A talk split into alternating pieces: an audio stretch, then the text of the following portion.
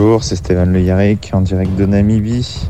Salut à tous, étape 2 pour Steven Le Yarrick et les Milborn sont désormais dans la poche ou plutôt dans les jambes pour le cycliste de l'extrême, l'occasion de faire le point en ce mercredi 23 juin.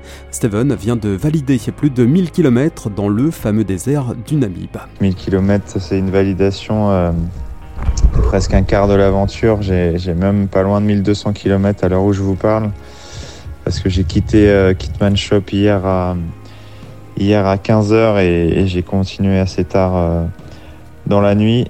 Euh, pour résumer cette première semaine, je dirais incroyable, fabuleuse. Enfin, j'ai vraiment pas les mots, mais ce pays, en tous les cas, est, à la hauteur de, de tout ce que j'avais, tout ce que j'avais imaginé.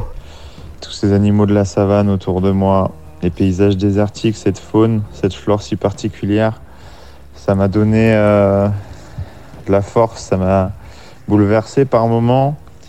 Ces gens aussi, même si euh, j'en ai pas croisé énormément, c'est toujours euh, des moments, des moments touchants, des moments assez intenses parce que émotionnellement, c'est pas toujours facile. Les pistes africaines sont pour le moins surprenantes. Il peut y avoir 2, 15, 100 km vraiment praticables, on va dire, c'est-à-dire pour une personne euh, euh, normale, assez roulante même.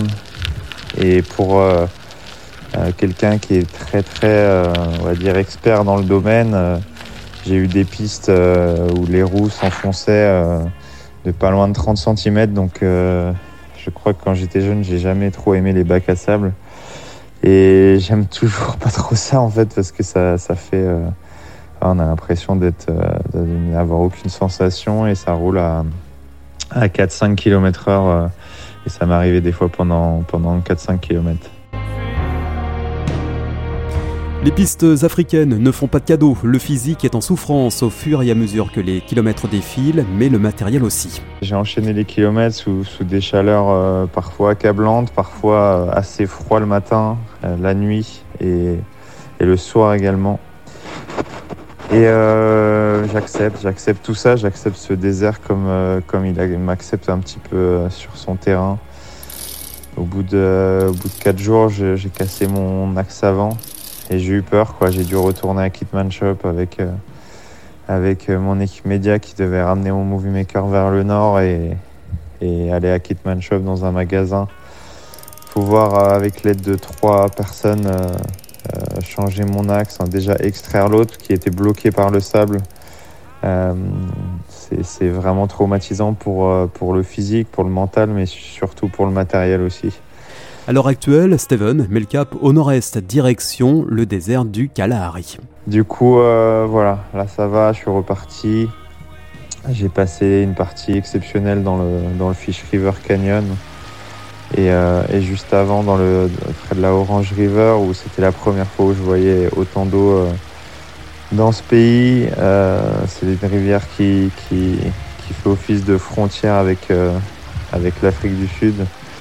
C'est, c'est, je vous conseille de, venir dans ce pays et de, et de visiter, de prendre le temps un peu plus que, que j'en prends pour, pour aller à la rencontre de ces paysages extraordinaires. Maintenant, euh, en route euh, vers l'est, nord-est, en direction du Botswana. Je vais presque longer la frontière. Je vais en direction du désert du Kalahari, deuxième désert de ce projet. Euh, même si ce pays est pratiquement entièrement un désert, voilà, je vais remonter vers le Botswana et puis ensuite full nord pour, pour aller, chercher, aller chercher les grands animaux, aller chercher le, parc les grands parcs euh, dont Etosha qui est, qui est le plus, plus, on va dire, le plus fourni en animaux euh, plus ou moins euh, grands et dangereux. Et pour suivre l'aventure de Steven, le 666 Project, direction stevenleyaric.net. Voilà, la vie est belle les amis, prenez soin de vous.